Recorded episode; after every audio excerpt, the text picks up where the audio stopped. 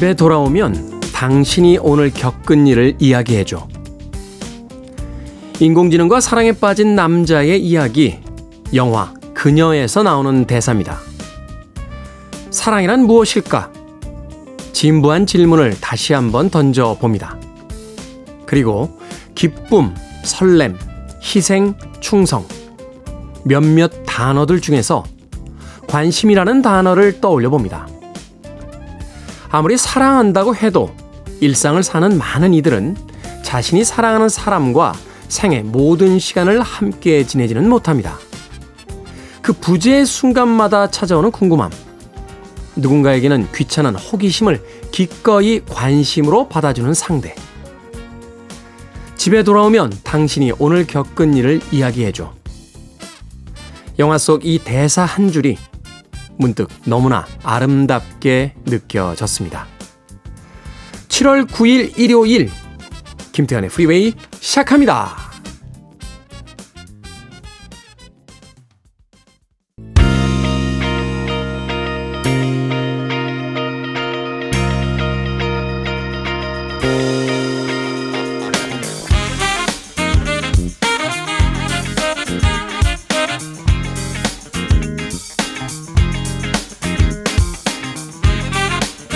빌보드 키드의 아침 선택 김태훈의 프리웨이 저는 클 태 자 쓰는 태디 김태훈입니다.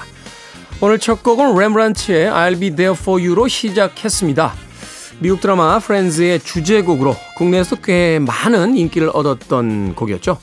자, 일요일 1부 음악만 있는 일요일에선 좋은 음악들 두 곡 세 곡 이어서 논스톱으로 들려드립니다. 특별히 오늘 7월 9일은 친구 데이라고 해요. 그래서 친구 데이를 맞아서 친구와 우정에 관한 노래들 선곡했습니다. 과연 어떤 음악들이 1부에서 어, 나오는지 기대해 주시길 부탁드립니다. 자, 2부에서는요, 재즈피플 김광현 편집장님 모시고 Sunday Jazz Morning으로 함께 합니다. 날로 그 깊이를 더해가는 재즈 음악들, 오늘은 또 2부에서 어떤 음악들 만나볼 수 있는지 2부도 기대해 주시길 바랍니다. 자, 청취자들의 참여 기다립니다. 문자번호 샵 1061, 짧은 문자 50원, 긴 문자 100원, 콩으로는 무료입니다. 여러분 지금 KBS 2라디오 김태훈의 프리웨이 함께하고 계십니다.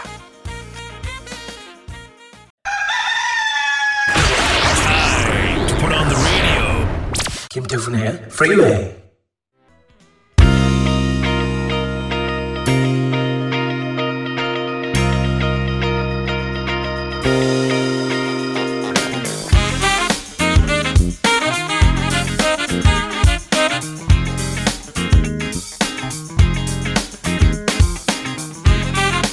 음악만 있는 일요일 세 곡의 노래 이어서 듣고 왔습니다. 비타민 C의 Graduation, Friends Forever, 그리고 퀸의 You're My Best Friend, 그리고 클라렌스 클레몬스의 에, 클라리스 클레몬스 and 잭슨 브라운이죠. You're a Friend of Mine까지 세 곡의 음악 이어서 들려드렸습니다. 6236님, 아니 주말 시대음감에서 지적이고 세련된 진행을 하시던 김태훈님이 평일 프로도 진행하셨군요. 거기 책 코너에서 영업당해서 산 책이 한두 건이 아닌데 프리웨이는 처음 출첵합니다. 종종 찾아오겠습니다. 하셨습니다. 1라디오의 시대음감 애청자셨군요. 2라디오 매일 아침 7시부터 9시까지 2시간 동안 김태훈의 프리웨이로 찾아뵙고 있습니다. 6236님, 2라디오로 매일 방송 재밌게 청취해 주시길 부탁드리겠습니다. 0630님, 태우님, 주말엔 다른 채널에서도 방송하나 봐요. 운전 중에 우연히 라디오에서 많이 듣던 목소리가 나와서 긴가민가 했는데 검색해보니 능력자시네요 하셨습니다. 자, 일라디오에서도 김태훈의 시대음감이라고 라디오 진행하고 있습니다. 토요일과 일요일 두 번 방송이 됩니다. 하루에 두 번, 총 네 번 방송이 되니까요. 네, 일라디오의 김태훈의 시대음감도 많이 애청해 주시길 바라겠습니다. 자, 이 정도 되면 이제 거의 KBS의 아들이라고 불릴 수 있지 않겠습니까? KBS의 아들. KBS의 미래를 짊어진 네? KBS의 진정한 상속자, 네? KBS 자산의 증여 증여 대상자 네, 이렇게 될 수 있겠죠. 세금이 좀 많이 나올래나? 네, 어찌됐건 KBS의 아들, 네, KBS의 미래, KBS의 에, 사회보장. 네. 뭐더 없나? 네. 아, 이 가난한 어휘력이 한계입니다. 아, 이 가난한 보잘것없는 어휘력으로 다 표현할 수 없는 이 마음. 네. KBS에 정말 뼈를 묻고 싶습니다. 네. KBS에 잔디밭도 많은데 나중에 한 50년쯤 후에 한 평만 내주시면 거기 이렇게 눕고 싶습니다. 네, KBS. 네, 역시. 그만하죠. 네, 음악 듣겠습니다. 그만하죠 하니까 밖에서 뚱한 표정으로 있던 우리 스탭들이 동시에 고개, 고개를 끄덕이면서 이들이 제일 나빠. 네. 자, 제임스 테일러의 음악으로 합니다. You've Got a Friend 명곡이죠. 그리고 랜디 뉴만 앤 라이언 로버트의 You've Got a Friend in Me까지 두 곡의 음악 이어서 들려드립니다.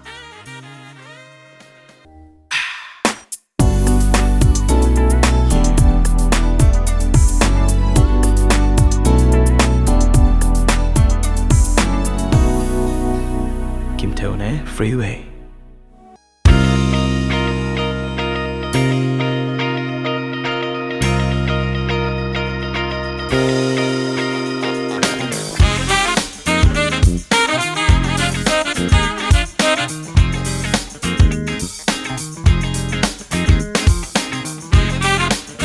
빌보드 키드의 아침 선택 KBS 2라디오 김태훈의 프리웨이 음악만 있는 일요일 함께하고 계십니다. 자, 7월 9일 친구 데이를 맞아서 친구와 우정에 관한 노래들 어, 1부에서 선곡해드리고 있습니다.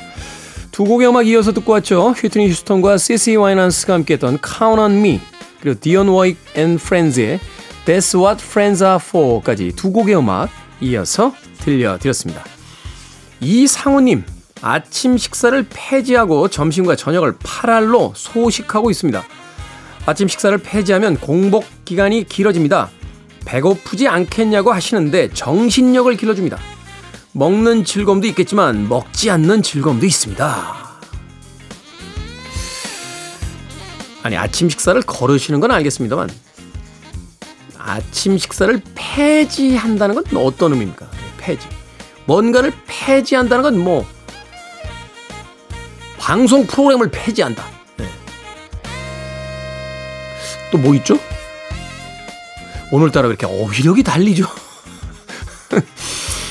아, 예전에요. 그, 초등학교 때, 예. 초등학교 때 사실은 뭐 이렇게 공부할 게 많지가 않잖아요. 어. 근데 그때 이제 집에 가면 하여튼 혼자 있는 시간이 꽤 많았습니다. 예. 그러다 보니까 집에 보면 이제 가정의학 대백과 사전이라는 게 있었어요. 가정 백과 대 그러니까 가정 대백과 사전이에요. 예, 가정 대백.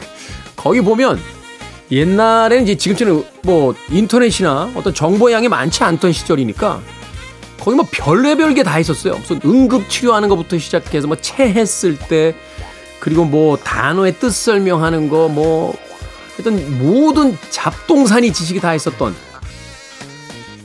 저는 집에 와서 제일 재밌었던 게 그 사전 이렇게 보는 거였어요. 어, 막 세상에 이런 게 있어? 막 이런 거. 거기 사실 야한 것도 되게 많거든요. 네. 야한, 야한 거 보느라고 봤다는 뜻은 아닙니다. 근데 뭐, 보다 보면 또 나올 수도 있는 거죠. 네, 보다 그런데, 어, 어휘력이 제가 굉장히 그래서 풍부하다고 생각했는데, 예, 오늘 굉장히 어휘력의 난항입니다. 어찌됐건 아침 식사를 거르신다는 이야기죠. 네. 쉬운 얘기 이렇게 거창하시게 하는 분들이 계신데 아침 식사 거르고 점심 저녁 조금 먹습니다 이러면 되는데 네. 아침 식사를 폐지하고 점심과 저녁을 8할로 먹습니다. 이상원님, 네. 저도 아침 식사 안 먹어요. 어, 14시간 공복은 꼭 지키려고 노력하고 있습니다. 아, 배고플 때 이렇게 꼬르륵 소리 나는데 그게 또 한편에선 건강해지는 신호라고도 합니다. 아, 이 속이 좀 쉬어야 몸이 또 회복된다라고 하니까 아, 배고파, 배고파 하면서 무조건 어, 식사 많이 하시는 그런 습관이 있으신 분들은 한번 참고하시길 바라겠습니다. 자, 음악 듣습니다. 어, Person Person, 네, Dance With Me, 그리고 브로마스의 Count On Me까지 두 곡의 음악 이어서 들려드립니다. listening to one of the best radio stations around. You're listening to Kim eh? Freeway.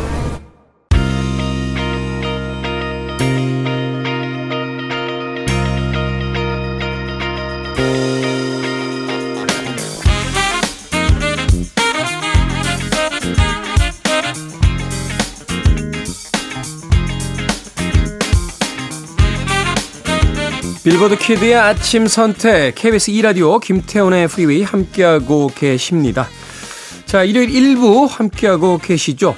음, 6734님께서요. 아파트에 사는데 이 시간에 삼겹살 구워 먹는 집이 있네요. 삼겹살 냄새가 장난이 아닙니다. 완전 부럽다. 국자 들고 와서 한 입만 찬스 쓰고 싶네요. 하셨습니다.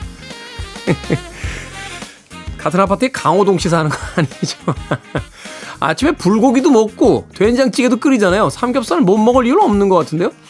이제 삼겹살을 주로 어제 소주 마실 때 많이 저녁에 먹다 보니까 저녁 음식처럼 되어 있습니다만 한국 음식이 아침 음식, 저녁 음식은 따로 없는 것 같아요.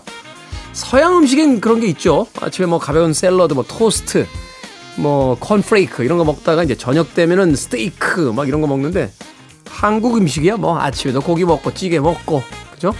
저녁에도 고기 먹고 찌개 먹고 아침에 삼겹살 맛있습니다. 갑자기 배가 고파지네요. 자, 1부 끝곡은요. 필리핀의 가수이자 배우로 활동하고 있는 필리핀의 슈퍼스타라고 해요. 네, 레이몬드 라우첸코의 Farewell 준비했습니다. 자, 이 곡으로 1부 마무리합니다. 저는 잠시 후 2부에서 뵙겠습니다.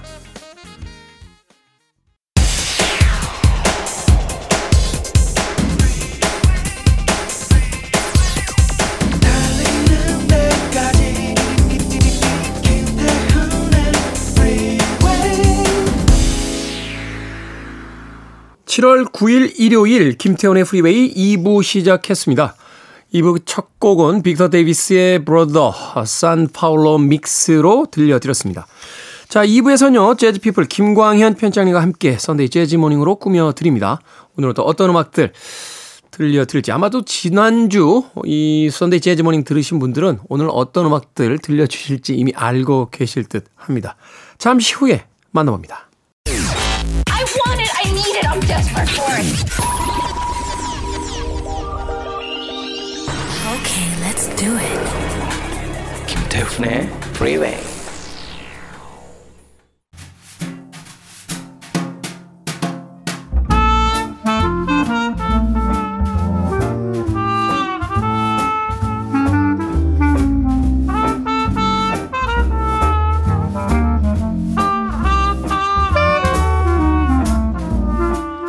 플레이리스트에 저장하고 싶은 감미로운 재즈 음악과 함께 합니다. Sunday Jazz Morning 오늘도 재즈 피플 김광현 편집장님 나오셨습니다. 안녕하세요. 안녕하세요. 김광현입니다. 자, 지난주에는 2023년 상반기에 주목해야 할 국내 재즈 음악들 소개를 해 주셨습니다.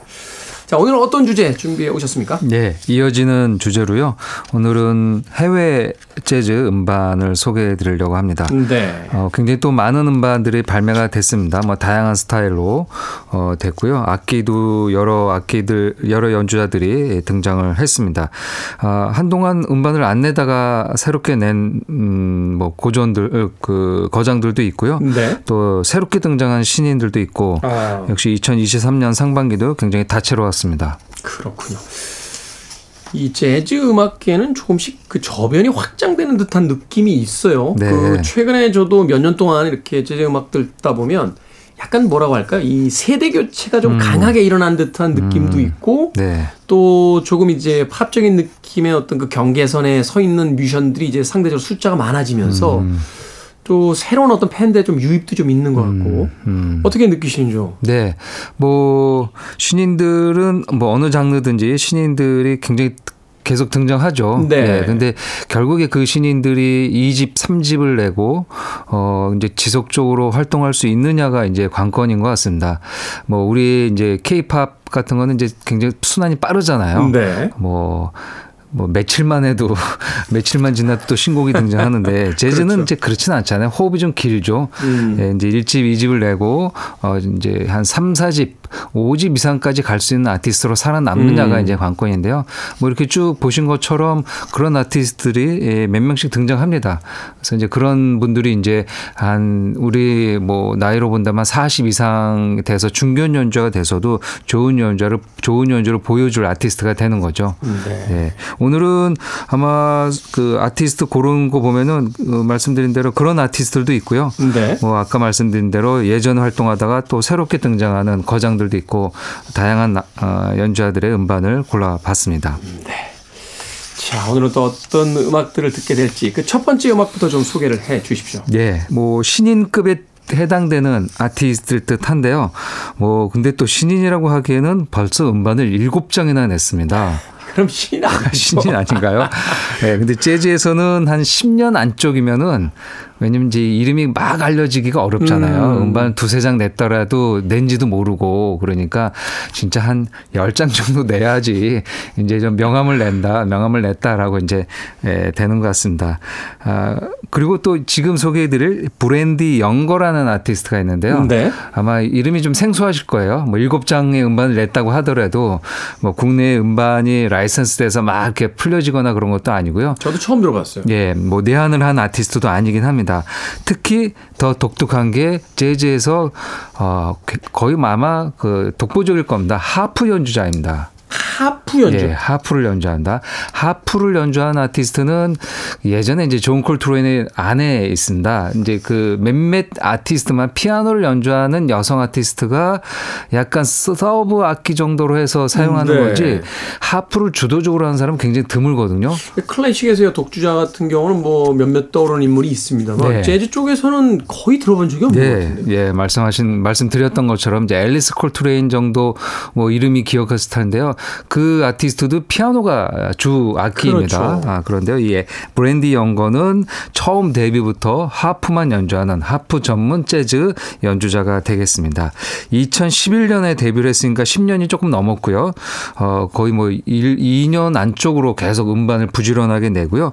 어, 하프 음, 음색이 독특하잖아요. 네. 어, 클래식에서 연주되든 재즈에서 연주되든 딱 선명한 그, 그 악기만의 음색이 있습니다. 음. 그리고 재즈에서 느껴지는 그 스윙이나 그루브를 표현하기가 우리가 상상으로 생각하면 좀 어렵죠. 그렇죠. 예, 하프는 그 천사들이 들고 다니면서 연주하는 천상의 소리고 어좀 울리기도 하고 예, 하프. 그렇죠. 근데 아, 아무래도 이제 재즈에서는 그렇기 때문에 덜 사용됐죠 여태까지. 음. 근데 이 브랜디 영거는 하프를 메인으로 갖고 나와서 연주하고 있습니다. 본인이 이런 이제 피처링 같은 것도 다양하게 하더라고요. 힙합이나 아니면 이제 리듬 앤 블루스 소울 음악에서도 연주를 하는데요. 약간 탈 장르적인 음악을 신비스러운 하프 소리에 얹어서 연주하는 음. 아티스트가 되겠습니다. 그러니까 내용과 형식을 맞췄다 이렇게 볼 수 있겠네요. 네, 그렇습니다. 2021년에 2년 전이죠. 2년 전에도 음반을 내는데요.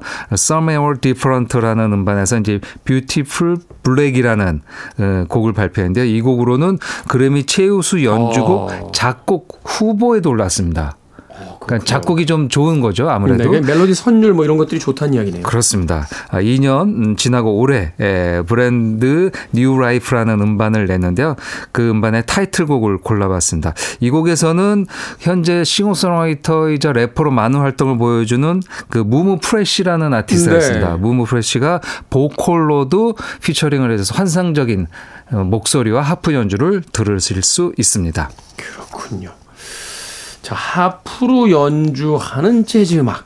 과연 어떤 톤과 또 어떤 그 음악을 들려줄지 저도 굉장히 궁금해집니다. 들어볼까요? 네. 어, 브랜디 영거의 음악 중에서 Brand New Life 듣습니다. 음악을 듣고 있는데 중력이 별로 느껴지질 않는군요. 약간 뭐라고 할까요? 달에서 유영하듯이 음, 네. 그런 어떤 선율들이 막 양쪽 귓가에서 이리저리 그 날리고 있는 듯한 음. 그런 느낌을 받았습니다. 브랜디 영거의 Brand New Life 듣고 왔습니다. 어, 독특하네요, 음악. 음, 네. 어, 근데 이 장르를 재즈로 봐야 됩니까? 그러니까 이제 지금 재즈는 어, 장르의 구분이 많이 이, 없어졌죠. 네. 이미 뭐 재즈라는 장르가 기본적으로 크로스오버한 성격이 있죠. 그 안에는 다양한 장르가 섞이니까요. 근데 이제 지금 21세기 와서는 그것이 더 넓어진 느낌이 있습니다. 사실 뭐락 페스티벌에도 막 이렇게 참여가 그럼요. 되고 예. 재즈 페스티벌에 또 락 아티스트들도 가고 하니까요. 뭐 굳이 이제 내가 어떤 장르를 좋아한다라는 물론 이제 전통주의자들이 있죠. 네. 굉장히 보수적인 음악 감상을 할 때도 굉장히 보수적인 성향을 갖고 있는 분들이 있지만 지금 이제 음악을 하는 아티스트들은 언제나 새로운 음악을 또 해야 되니까요.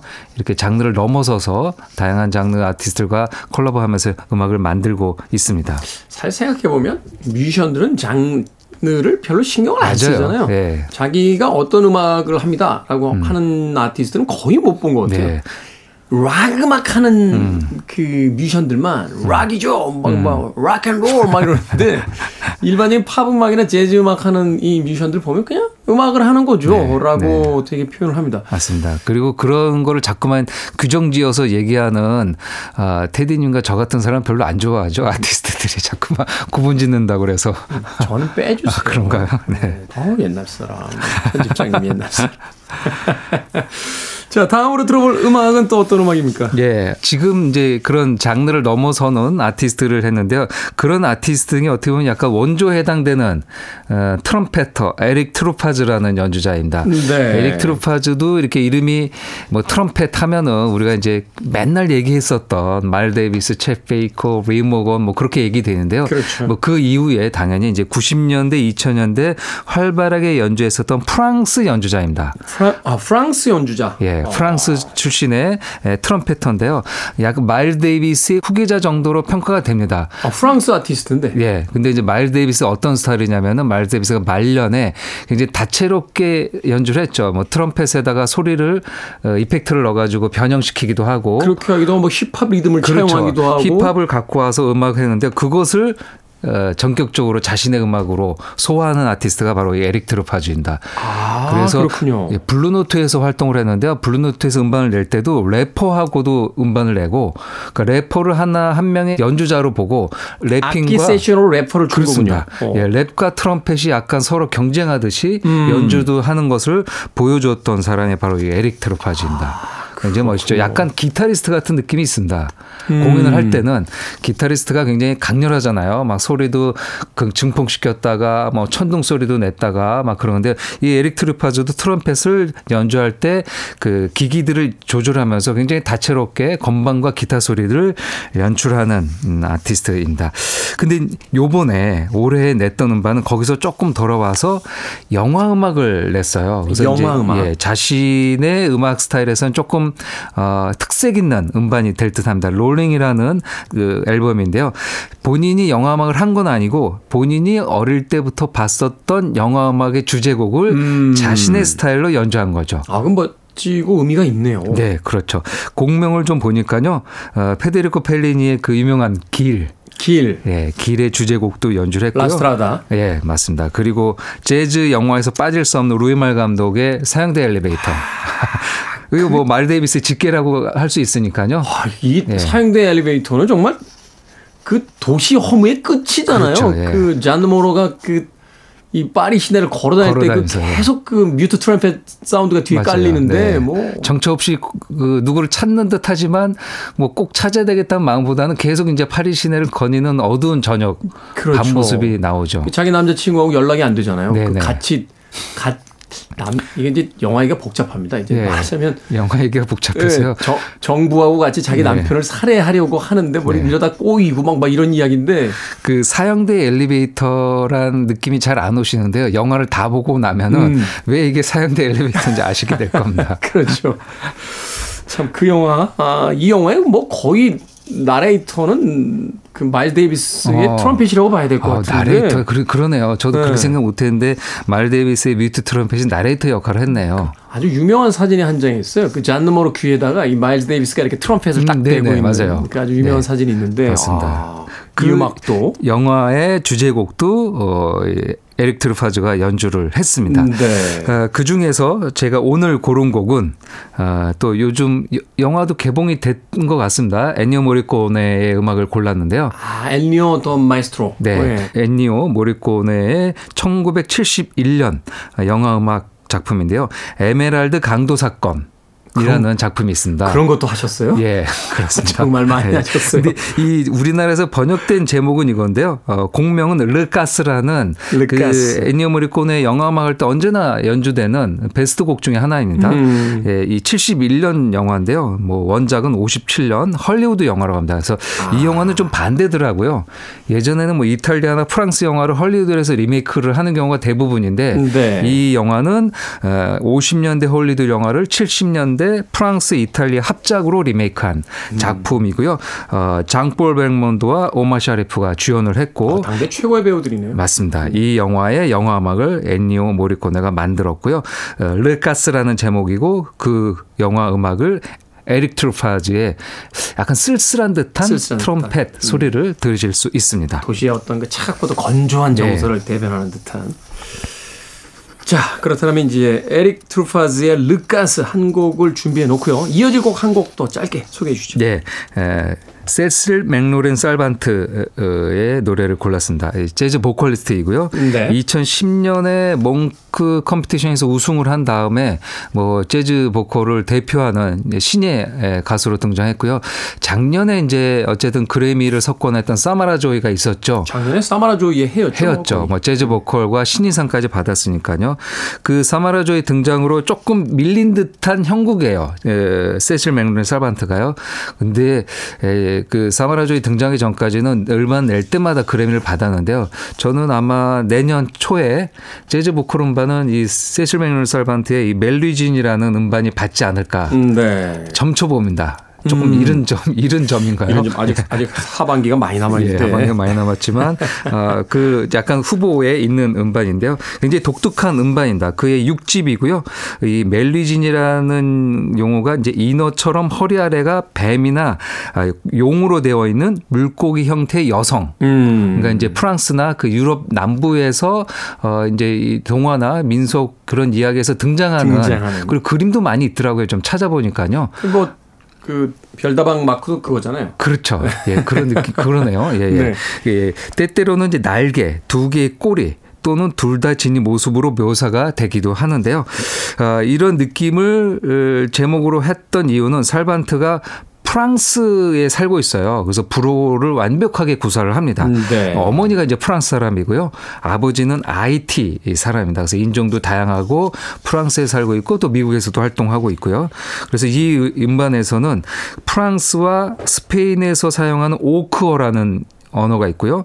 영어, 크리올어, 프랑스어 이네 네. 개 국어로 노래를 구사를 했습니다. 대단하군요. 예, 그래서 어 약간 제가 듣기에는 다 영어 아니면 다 불어 같긴 한데 한번 여러분들도 음반을 아마 전체를 한번 또 들어보시면은 아 지금 2023년에 재즈 보컬리스트 이 세실 멜론 사반트는 이런 느낌을 갖고 음악을 하는구나.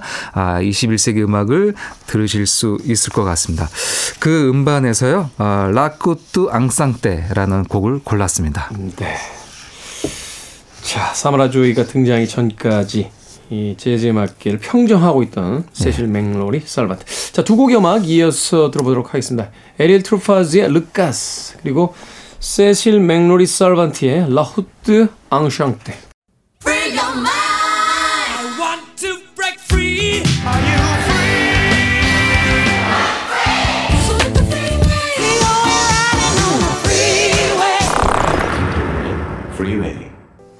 브래드 멜다우의 Golden Slumber까지 듣고 왔습니다. 멜로디 라인과 제목을 보니까 비틀스 곡이네요. 네. 음, 오. 우리가 이제 비틀즈의 명반이죠. Abbey Road에서 들었던 원곡 Golden Slumber를 브래드 멜다우가 아, 솔로 피아노 네. 독주로 연주를 했습니다. 그 지난해 나온 뭐 올 상반기에 나온 재즈 음반들 소개해 드리고 있는데요. 어, 뭐 재즈 음반 피아노에서는 뭐 어, 브래드 멜다우가 음반을 내면 언제나 이제 좋은 성적을 얻죠. 그렇죠. 예, 근데 그래미에서는 약간 좀 약간- 어, 외면을 받는 듯한 느낌이에요. 브래드 멜다우가. 약간 그랜 저 그래미 친화적이진 않아요. 그 맞아요. 네. 네. 그런 느낌이 있는데 요번 음반은 더 그런 것 같아요. 비틀즈 곡만 연주를 했으니까요. 지금 들으셨던 Golden Slumber처럼 아예 앨범을 앨범명을 비틀즈 헌정 음반 형태로 발표를 했습니다.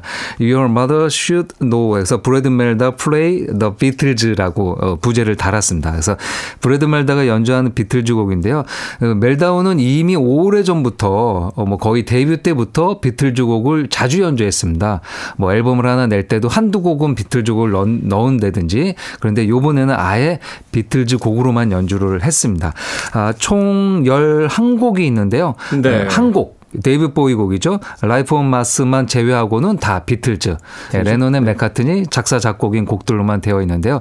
그 제가 이 음반을 특히 이제 애정하는 이유가 올해 나왔는데요. 이제 일본에서 음반을 일본에서 라이센스를 할 때는 일본 한정 보너스 곡을 꼭 한 곡씩 넣어요. 한두 곡 사실은 정도씩. 이 컬렉터들 사이에서 예. 그 일본판이 제일 인기가 좋아요. 맞습니다. 네, 예. 원본보다 오히려 또 음악적으로 많이 맞습니다. 들어가 있어서 네, 그렇죠. 이 미국 음반이지만 미국에는 없는 음원이 그렇죠. 일본에만 있는데 그게 예전부터 그렇게 했었죠. 일본 사람들은. 그 90년대에도 제가 일본에 음반 사러 갈 때 그랬던 것 같은데. 네. 맞습니다. 근데 이 브래드 멜다우 지금 소개해드린 음반에도요, 어, 한 곡이 더 들어가 있어요. 그래서 아주 드문 음. 어, 버전이 되는데요. 제가 올 초에 일본 갔다 왔을 때 제가 이제 LP를 그때 소개해 드렸었잖아요. 네. 그때 샀던 몇 장 안 되는 CD 중에 이제 실은 요거 사러 간 느낌도 있었습니다. 그래서 그 일본 음반으로 어, 갖고 와서 여러분들에게 에, 이거는 아마 이 디지털 음원 서비스도 잘 안 되더라고요. 이 네. 음반은요. 그래서 제가 음반 CD를 갖고 와서 여러분들에게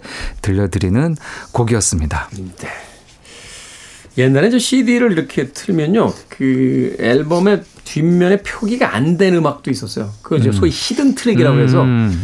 분명히 그 이 크레딧에는 12곡이라고 되어 있는데 CD 플레이어에다 넣으면은 13곡이 세딱 곡이. 떠서 그리고 그 뭐지? 13곡은 이러고. 조금 그 term이 한참, 길게 있다 나왔어요. 한참 12번째 맞습니다. 네. 곡이 끝나고 나서 한참 있다 나왔어. 그래서 아무 생각 없이 듣다가 보면은 그 곡이 나오기도 하고. 네. 어, 맞아요. 그런 곡들이 있었습니다. 그런 우연한 발견 같은 네. 게 예, 있었던 기억이 납니다. 자, KBS 2라디오 김태훈의 프리웨이 재즈피플 김광현 편집장과 함께하는 Sunday Jazz Morning.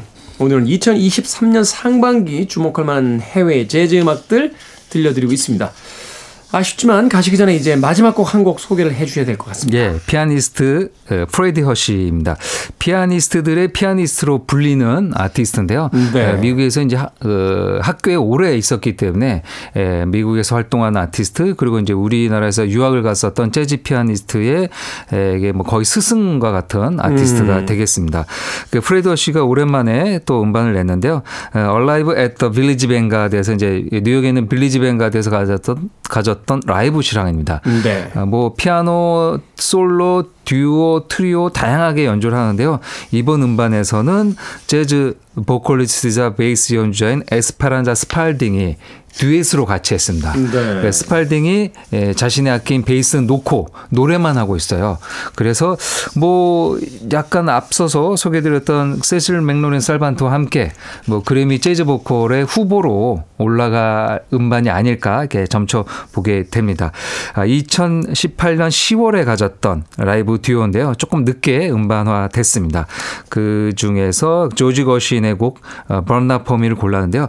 아, 마침 여기서 연주하는 프레드 허시가 8월에 솔로 피아노 공연이 있어요. 아, 그래요? 예, 아주 매- 그 거의 뭐 솔로 공연은 10년 만에 갖는 공연인데요. 예, 프레드 허쉬의 예, 재즈 피아노를 좋아하시는 분들은 솔로 연주를 한번 8월에 기대해 보셔도 좋을 것 같습니다. 네. 자, 프레드 허쉬와 에스페란자 스팔딩의 음악은 오늘 끝곡으로 준비해 놓도록 하겠습니다. 네. 자, Sunday Jazz Morning Jazz People 김광현 편집장과 함께했습니다. 고맙습니다. 감사합니다.